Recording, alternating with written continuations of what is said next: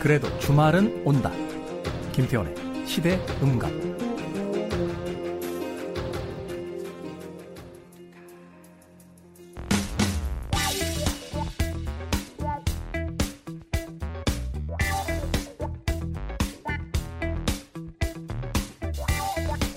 매일같이 쏟아지는 경제 뉴스들. 무엇을 보는지도 중요하지만 어떻게 봐야 하는지가 더 중요한 것 같습니다. 우리가 알아야 할 경제 이야기, 돈의 감각. 오늘은 경제 뉴스 보는 감각을 키워주실 분 최경영 기자님 나오셨습니다. 안녕하세요. 안녕하십니까? 네. 저희가 매번 이 게스트분들 초대할 때마다 예. 이 등장 음악을 선택을 해드리는데 예. 어떠셨습니까? 오늘 음악. 머니 중요하죠. 그렇죠. 예. 네. 경제 섹션에 가보면 네. 우리나라는 신문사들이 이제 경제 뭐 이래가지고 사실 이게 한자잖아요. 경제재민이라는 말의 줄임말인데 네. 외국 신문사들을 가보면 CNN.com도 마찬가지고 CNN 머리닷컴이라고도 있고 네. 아예 이제 비즈니스 섹션 그러니까 이름 자체가 경제라고 하느냐 비즈니스 사업이라고 하느냐에 따라서 그 다가가는 어프로치 관점이나 방법이 전혀 달라요. 그렇죠. 뭐 이코노믹이라고 하는 예, 거와 머니라고 예. 하는 개념은 완전히 또 다른 개념이니까. 그렇죠. 그러니까 경제와 정책적인 부분들이 아주 하위에 분류돼 있고요. 시장이라는 개념, 비즈니스라는 개념이 상위 개념인 거죠. 우리나라 같은 경우는 경제하면 정책이 무조건 떠오르고 신문도 그렇고 방송도 그렇고 사실은 경제부, 경제 섹션 이렇게 돼 있지 않습니까? 네. 자본주의를 잘못 이해하고 있는 거예요. 제가 보기에는. 왜냐하면 자본주의라는 게 정부가 정책을 펴서 뭘 순탄하게 다 할 수 있다. 그러면 사회주의 경제예요. 사실은 이제 대한민국 경제가 그 좀 독특한 예. 것 중에 하나가 예. 그 제3공화국 때죠. 예. 그 박정희 정권 때 이제 소위 이제 5개년 뭐 그렇죠. 개발계획 같은 예. 걸 이제 국가 수립을 했는데 예. 사회주의적 경제 방식이잖아요.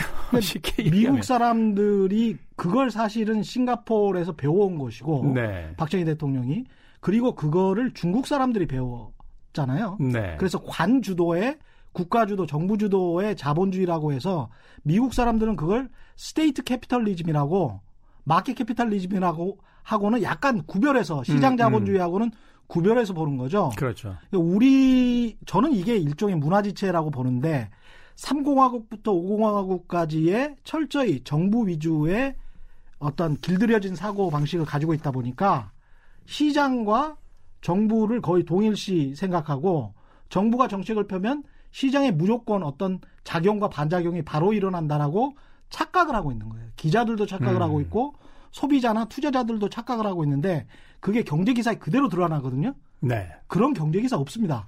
선진국 가보면. 예. 저는 단지 배경음악이 마음에 드시냐고 물었을 뿐입니다. 자, 평일오후 4시 최경영의 경제쇼를 진행하고 계신 네, 최경연 기자님이십니다. 네. 자, KBS 1라디오 진행자들만의 고충을 이제 공유하려고 네. 월요일부터 금요일까지 네. 4시 10분입니다. KBS 1라디오. 제가 슬쩍 이야기를 예. 드렸는데 예. 지금 대한민국 경제 정책과 경제 보도에 관해서 지금 하실 말씀이 많으신 것 같습니다.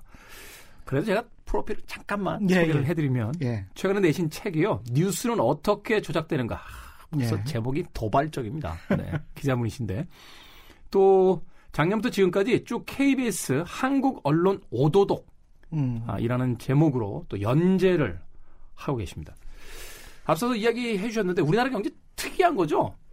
경제 뉴스가 되게 특이해요. 경제는 그냥 일반적인 자본주의 시장 경제라고 볼 수 있고요. 아, 일반적이라고. 네. 앞서서 이야기 좀 해주신 부분들은 네. 이런 거거든요. 우리나라는 일종의 그 자본주의 그 체제를 그 인정하면서도 예. 관주도, 예. 뭐 국가 중심의 어떤 경제 정책 여기 굉장히 많이 신경을 곤두세우면서 노무현 전 대통령이 이미 권력은 시장에게 넘어갔다라고 한 시점이 네. 벌써 10년이 넘었지 않습니까? 그렇죠. 그러니까 그게 맞는 말씀인 것 같아요. 제가 보기에는 이미 시장 자본주의가 됐어요. 그래서 가장 힘센 사람들은 대기업 재벌이에요. 그렇죠. 예. 그렇기 때문에 정부가 할 수 있는 게 많지가 않아요. 이게 경제라는 게 움직여지는 게 딱 어떻게 보면 정리를 할 수 있으면 경기 순환 요인하고 있고요. 네. 구조적인 요인이 있고요. 네. 구조적 요인이라는 건 뭐 인구랄지 역사랄지 뭐 오늘도 부동산 이야기 경제쇼에서 할 건데 부동산이 싱가포르처럼 또는 독일처럼 공공임대주택이 수십 년 동안 발달된 역사를 가지고 있으면 아무래도 민간주택시장에서 가격을 제어하기가 쉽습니다. 그렇겠죠. 근데 우리 같은 경우는 공공임대주택 정책이 그렇지가 않았기 때문에 그런 역사적인 요인이 구조적인 요인으로서 작용을 하거든요. 그러면 그게 몇 년 안에 해결되는 문제가 아니에요. 그러니까 경기순환적 요인이랄지 경기순환적 요인은 특히 우리나라같이 소규모, 뭐 소규모라고 하기는 좀 그렇습니다만은 중규모 개방경제 하에서는 세계 경제에 영향을 늘상 받을 수밖에 없잖아요. 그렇죠. 뭐 그렇죠? 최근에도 저 미중 그 전쟁 때문에 뭐 주식시장이 그 등락하는 거 보면 그렇죠. 네, 난리도 아니지 않습니까? 그렇죠. 그러니까 이런 경기순환적인 요인, 세계 경제적인 요인, 구조적 요인 이런 거를 다 생각을 해버리면 그리고 재벌의 독과점 같은 거는 지금 이미 모든 산업업종을 보면요. 우리나라처럼 한 업종에 한 3개에서 4개 기업이 지배적으로 50% 이상의 매출을 가지고 있는 나라가 흔치 않은 거죠. 그렇죠. 네. 그런 나라에서 재벌을 어떻게든 나쁜 짓 하는 것을 막고 개혁을 하면서 시장을 활성화시키고 경제 성장률을 높이는 거는 굉장히 힘듭니다. 굉장히 배타적인 중첩적인 과제를 안고 있기 때문에 굉장히 오랜 시간이 걸릴 겁니다. 예. 그게 가장 큰 문제가 아닌가 하는 생각이 들어서 이야기를 드렸어요. 사실 그 몇몇 전문가들 이야기에 따르면 한국은 어떤 정부, 어떤 당의 나라가 아니라 삼성의 나라다. 결국 그럼요. 정권은 5년마다 바뀌지만 대기업들은 거의 뭐 몇십 년에 걸쳐서 이제 그 경제 상황을 다 지배하고 있다라는 이야기를 하죠. 근데 또 하나 재미있는 건 이런 겁니다. 대기업들이 가장 많은 영향력을 이제 한국 경제에 미치는 어떤 주요 요인들인데 경제 상황이 안 좋아질 때 대기업들의 어떤 투자의 그 빈곤이라든지 혹은 잘못된 어떤 그 기업 방향 이런 것들에 대해서는 거의 분석 기사들이 많이 나오지 않고 그렇죠. 대부분이 다 정부 정책 탓이다. 그렇죠. 라는 쪽으로 이제 몰아간다는 거죠. 말하자면 이런 거죠. 실질적인 영향력은 기업이 80% 정부 한 20% 정도 가지고 있다라고 우리가 그냥 임의적으로 나눠보면 뭐 그 책임 역시도 80대 20으로 나누거나 혹은 기사의 그 분량 자체도 8대 2로 나눠줘야 되는데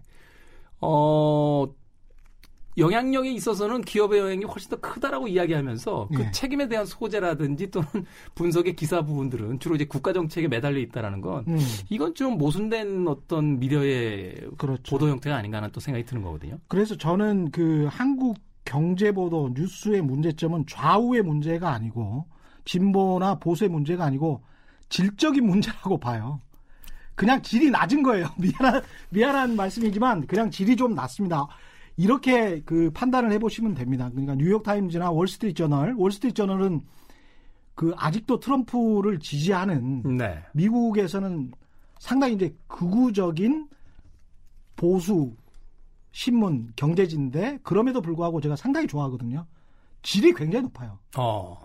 질이 굉장히 높습니다. 그러니까 취재원들이 보통 4명, 5명 정도 등장하는 기사가 굉장히 많고 그 취재원들의 이름이 정확히 기재되어 있고 박혀 있고 그리고 취재원들의 의도에 맞게 그 인터뷰 내용이 실리면서도 그러면서도 기사의 그 논리성이 다면적이고 종합적이에요. 그러니까 종합적이고 다면적이고 포괄적이라는 게 기사에서는 굉장히 중요한 요소인데 그렇죠.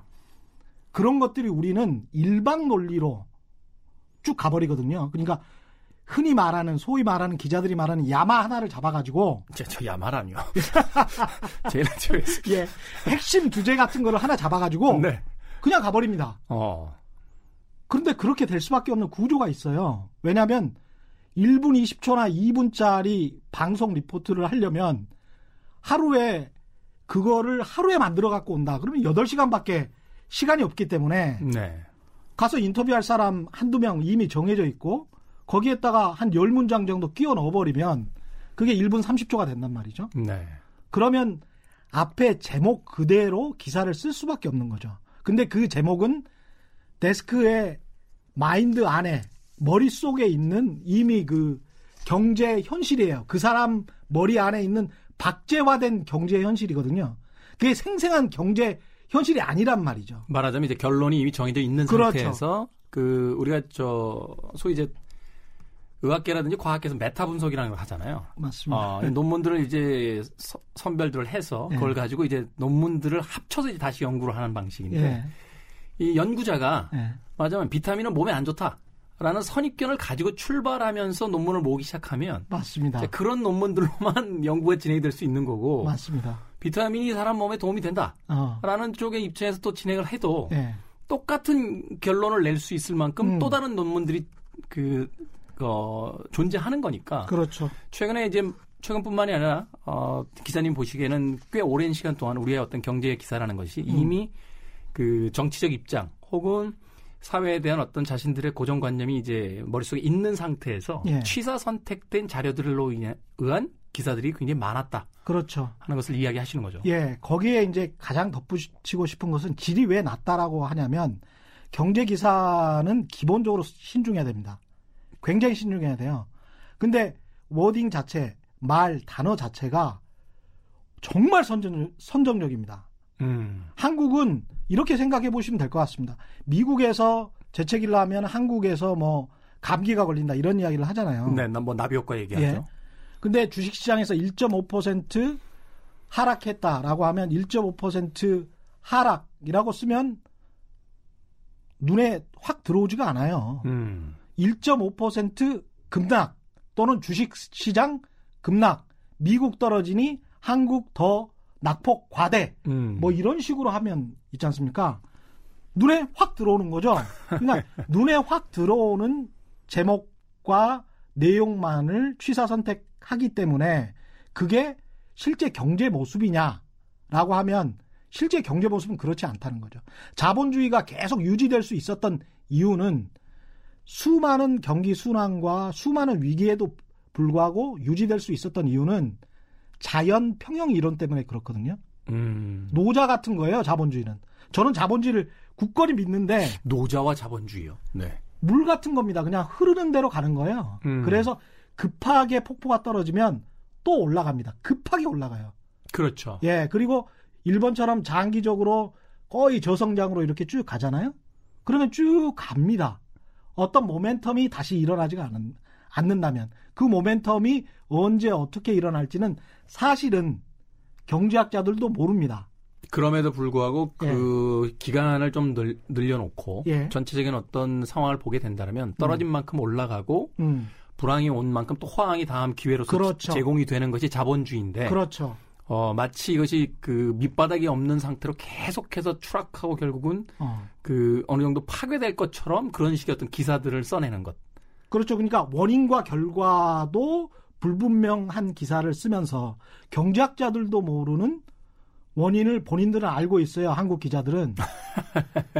우리가 보통 이제 논문에서 원인과 결과를 밝혀내려면, 사회현상의 원인과 결과를 밝혀내려면, 그렇죠, 굉장히 많은 전제와 가정하에서 혹시 이러이러한 게 아닌가, 이게 논문이거든요. 그렇죠. 그런데 그럼에도 불구하고 기사는 최저임금 때문에 한국 경제가 이 모양이야, 이렇게 기사가 나오는 거거든요. 그게 만약에 확실하면 전부 다 노벨 경제학상을 받아야 돼요. 그건 계속 논쟁 중인 거거든요. 그럼 이렇게 이야기해 볼 수 있는 거잖아요. 최근에 이제 최저임금 때문에 경제가 안 좋다라는 논리를 가지고 계속 기사들이 생산이 되는데, 그럼 거꾸로 이야기해 보면 그럼 최저임금을 발표하기 이전엔 경기가 좋았느냐? 그렇죠. 그렇죠. 말하자면 이제 비교군이 생성이 돼야 그 최소한 그것이 이제 인과성까지는 아니더라도 연관성이라도 있는지에 대한 부분들을 좀 체크해 볼 수 있는 건데. 그렇죠. 중요한 지적입니다. 그리고 경제가 안 좋다라고 일반적으로 퉁쳐버리는 그 단어도 중요하게 보셔야 되는 게 누구한테 안 좋은 건지, 누구에게 이익인 건지, 누구에게 손해인 건지를 한국 언론은 제대로 식별해서 이야기를 안 합니다. 그게 저도 이 프로그램을 진행하면서 조금 당황스러웠던 부분인데요. 몇 주 전에 이런 기사가 있었어요. 그러니까 OECD 국가 중에서 최저임금, 그러니까 상승분, 임금, 노동자 임금 상승분이 가장 높은 나라다. 이걸 이제 비관적으로 쓴 거죠. 근데 사실 제가 그 뉴스를 전하면서 그런 이야기 했습니다만, 자랑할 만한 뉴스가 아니냐. 말하자면 OECD 국가들 중에서 가장 노동자들의 임금을 높게 올려주면서 예. 말하자면 노동자들의 생활이 그만큼 윤택해지는 쪽으로 이제 방향으로 갈 수 있다라고 예. 긍정적인 시선을 가지고 쳐다본다라면 예. 충분히 긍정적인 기사인데 이게 누구의 입장에서 비관적이냐라는 걸 봤을 땐 결국 기업의 입장에서 그렇죠. 임금이 더 많이 나가는 것에 대한 부분들을 이제 계속 비관적으로 보는데 재미있는 건 우리 뉴스를 보는 많은 시청자나 또는 독자들이 자신이 임금 근로자하고 노동자임에도 불구하고 경제를 보는 시선 자체를 기업의 총수의 시선에서 이제 쳐다보고 있다는 거. 이게 좀 사실은 그렇죠.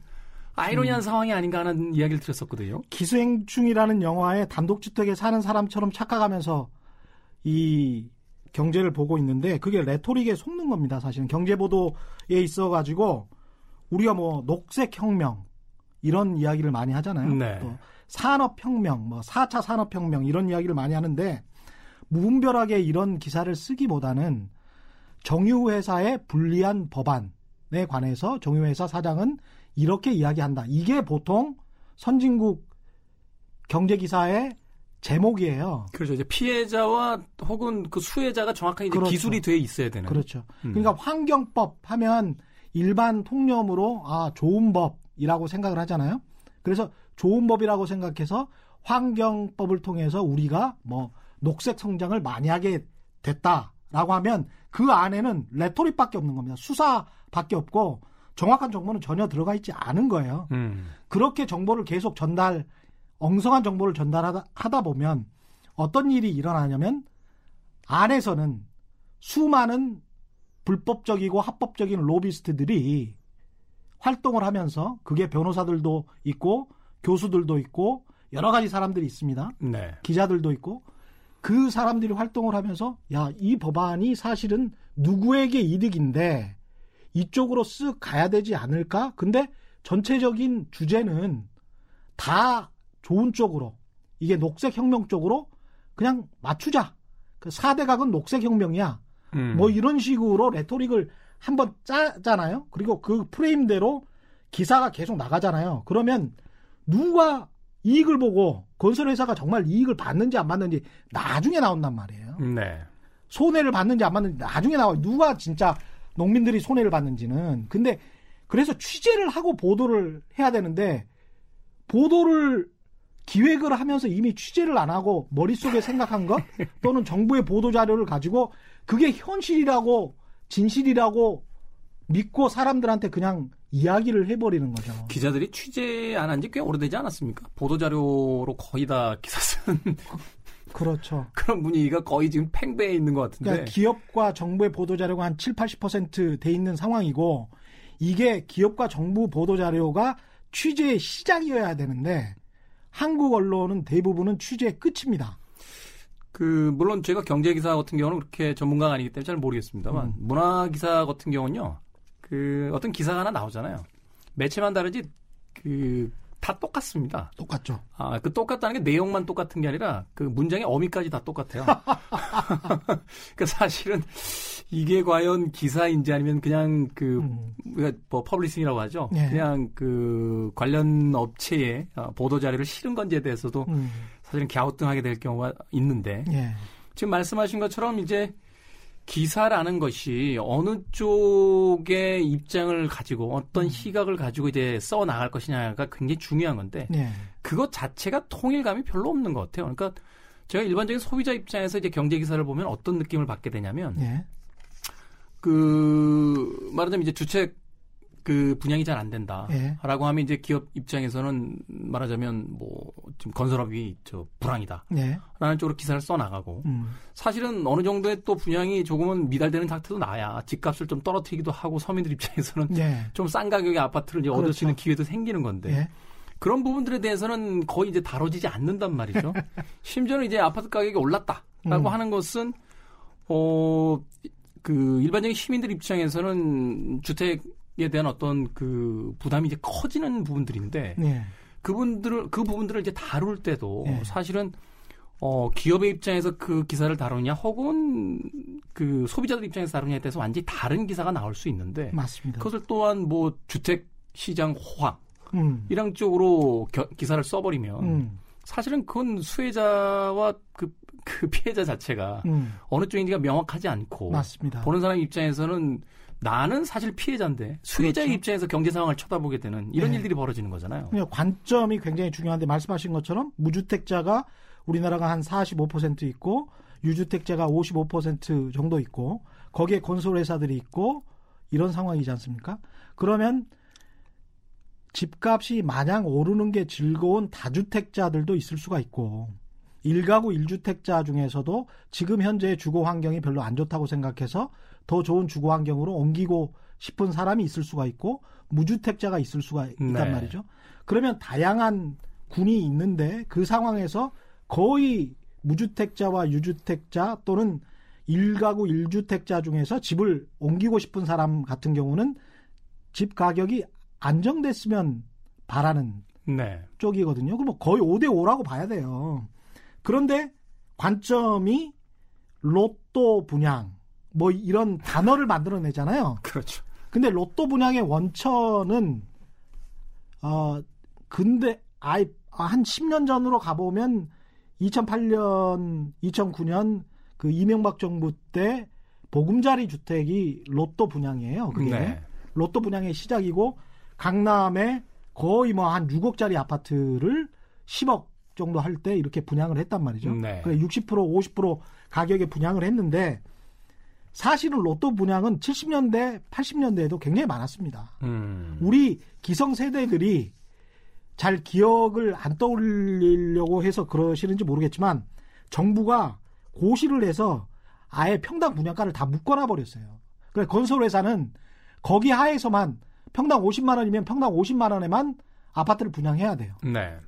그게 이제 아까 말씀드렸던 스테이트 캐피탈리즘, 국가자본주의 시대에서는 가격을 결정을 해버렸단 말입니다. 그게 88년까지 계속 가고 저도 사실은 예. 그 80년대 아파트 살았는데 예. 기억이 납니다. 저희 어머님, 아버님 그 항상 그거 뉴스 보시고 시세 보고 계셨죠. 그렇죠. 네네. 그럼 그때는 분양만 받으면 다 땡이었단 말이죠. 아주 그 진짜 로또를 받는 거였어요. 근데 그때는 어떻게 또 분양을 했냐면 일부 아파트들 다 그런 건 아니지만은 군인 공무원들한테 우선적으로 분양을 했단 말입니다. 특혜 분양을 했어요. 거기에는 언론사 기자들도 포함되어 있어요. 한국기자협회도 당시에 특혜 분양을 받았습니다. 제가 다 취재를 한 건데 그런 상황이었다 보니까 7, 80년대 그런 상황을 그런 역사를 가지고 있는 한국 경제에서 지금 와서 집이 없는 사람들이랄지 무주택 서민과 미래세대, 청년세대의 입장은 전혀 생각을 하지 않고 이거 다 로또 분양이다. 무조건 분양가를 올려야 된다. 시장가에 맞춰야 된다라는 그 시장이 어떻게 형성된 시장이냐는 거죠. 그러니까 시장을 공정하게 규제하고 경쟁시킬 때 그 그라운드 자체를 평평하게 해놓지 않으면 끊임없이 이런 불균형한 상황이 오기 때문에 그렇습니다. 이야기를 하다 보니까 뭐 정치하고도 별로 크게 다르지 않은 것 같습니다. 예. 뭐 많은 분들이 뭐 정치 이야기 하실 때 최근에 예. 그 임시정부 100주년이기 때문에 친일파에 대한 이야기를 다시 하는데 처음 스타트부터 출발부터 사실은 굉장히 어떤 원칙적인 시장 경제가 아닌 관주도의 어떤 여러 가지 경제 정책들이 기형적으로 그 시장에 진입했던 역사들이 있기 때문에 네. 지금도 그런 영향권 안에 있는 게 아닌가 하는 생각이 들고 조금 큰 전제 내에서 가장 궁금한 거 하나 여쭤보겠습니다. 네. 최근에 이제 경제뉴스 보면 불황이라는 단어가 빠지는 경우가 없는 것 같아요. 근데 어떤 지표를 보니까 해외 여행객들은 점차 늘고 있고 국내 자동차의 판매는 1.몇 퍼센트가 줄었다라고 하는데 중고차와 외제차 시장은 훨씬 더 큰 규모로 이제 성장을 했고 예. 하는 이야기들을 하거든요. 예, 예. 한국 경제 지금 불황입니까? 그건 뭐 정의하는 사람에 따라 다를 것 같고요. 여기에서 한국 언론이 가장 놓치고 있는 문제는 어떤 단어를 쓸 때 이게 맞는, 이 현실에 맞는 정의, 이 현실을 적확하게 정의하는 단어를 썼느냐 안 썼느냐에 관한 고민을 하지 않고 그냥 관습적으로 쓰는 거거든요. 그러니까 리세션 같은 지금 경기 침체 같은 경우도 2분기 연속 성장률이 마이너스일 때 그 단어를 쓰는 게 좋겠다라고 AP의 가이드라인에도 나와 있고 네. 경제학자들도 그렇게 이야기를 합니다. 그러니까 6개월 정도 계속 침체되어 있을 때. 그렇죠. 계속 마이너스 성장일 때. 네. 우리 지금 마이너스 0.4%가 1분기 때였으니까 이번에 또 만약에 마이너스라면 그때는 정말 경기 침체라는 단어를 써도 되겠죠. 근데 경기 침체라는 단어는 뭐 벌써 몇 년 전부터 계속해서 사용되고 있지 않습니까? 몇 년 전부터 경기 침체라는 단어와 위기라는 단어와 공황이라는 단어와 아래 공포라는 단어와 뭐 이런 것들이 다 같이 쓰여지고 있습니다. 그렇죠. 예, 그러니까 공포라는 그 단어 하나만 조사를 가지고 해봐도 사실은 제가 미국에서 썼던 논문이 이런 거였거든요. 그러니까 2008년에 금융위기가 미국에서 일어났어요. 네. 미국에서 2008년 9월에 일어났는데 2008년 9월 중순이 되면 9월 22일 정도 되면 뭐 그 훨씬 더 그 전입니다만은 다른 신문들 같은 경우는 직접적으로 CNBC의 앵커였던 에린 버넷 같은 사람이 야 지금 내 주변에 있는 사람들은 다 사야 된다고 하는데 라는 인터뷰를 그냥 막 합니다. 네. 스스럼 없이. 우리나라 같으면 돌 맞았을 거예요. 그렇죠. 불안해서 예. 사라고 하면. 예. 그리고 주식시장이 완전히 폭락하고 사람들이 공포에 젖어 있기 때문에 그런 말을 스스로 아주 거리낌 없이 할 수 있는 언론인들이 없어요. 근데 그 사람 같은 경우는 그게 아주 당연한 거예요. 위기는 곧 기회다. 기회다. 라고 해서 하루나 이틀 정도 지나고 나서 마켓이 아주 폭락을 하고 난 다음에는 야, 이거 사야 되는 거 아닌가? 그게 관점이 다른 거죠. 현금을 가지고 있던 사람들은 오히려 기회로 볼 수 있는 거죠. 그렇죠. 그런데 언론이 우르르 마치 그 워런 버핏이 말한 것처럼 들쥐떼처럼 몰려다니는 거예요. 공포의 시기면 공포만 조장을 합니다. 한 달, 두 달 동안. 그러다가 갑자기 서양인이 나타나서 2008년 같은 경우는 찰스 달라라 같은 사람, 그 미국의 유명한 은행가인데 이 사람이 한국 사람들이 왜 이렇게 공포를 가지고 있는지 모르겠다. 한국 경제 펀더멘탈이 굉장히 좋은데? 네. 라고 하니까 그걸 관련해서 또 쫙 써요. 그런데 사실은 이명박 정부 때인데 당시에 정광우 위원장이랄지 한국의 경제학자들도 이미 한국 금융위기에 관해서 우리는 금융위기 아니고 충분히 극복할 수 있다라고 계속 이야기를 하거든요. 그때 외환보유고라든지 뭐 이런 것들이 다 안정적이기 때문에 그렇죠. 그 미국발 그 경제 위기가 그렇게 크게 영향을 미치지 않는다라고 분명히 그렇죠. 몇 번이나 이야기를 했었잖아요. 그러니까 이게 정파의 문제가 아니라는 거죠. 제가 말씀드린 그때도 이른바 이제 보수 정부 때고 지금도 이제 그 지금 정부가 진보 정부는 아닌 것 같은데 제 생각에는 그냥 중도 우파 정부인 것 같은데 네. 경제 정책을 봤을 때는 그렇죠. 근데 이제 이 정부 하에서도 마찬가지로 언론이 이 정부의 하에서는 특히 이제 정파성 때문에 더 심하게 보수지들에서 그렇게 쓰고 있는지는 모르겠습니다만은 기본적으로 저는 질이 낮다, 무지하다, 그리고 간습적으로 쓴다.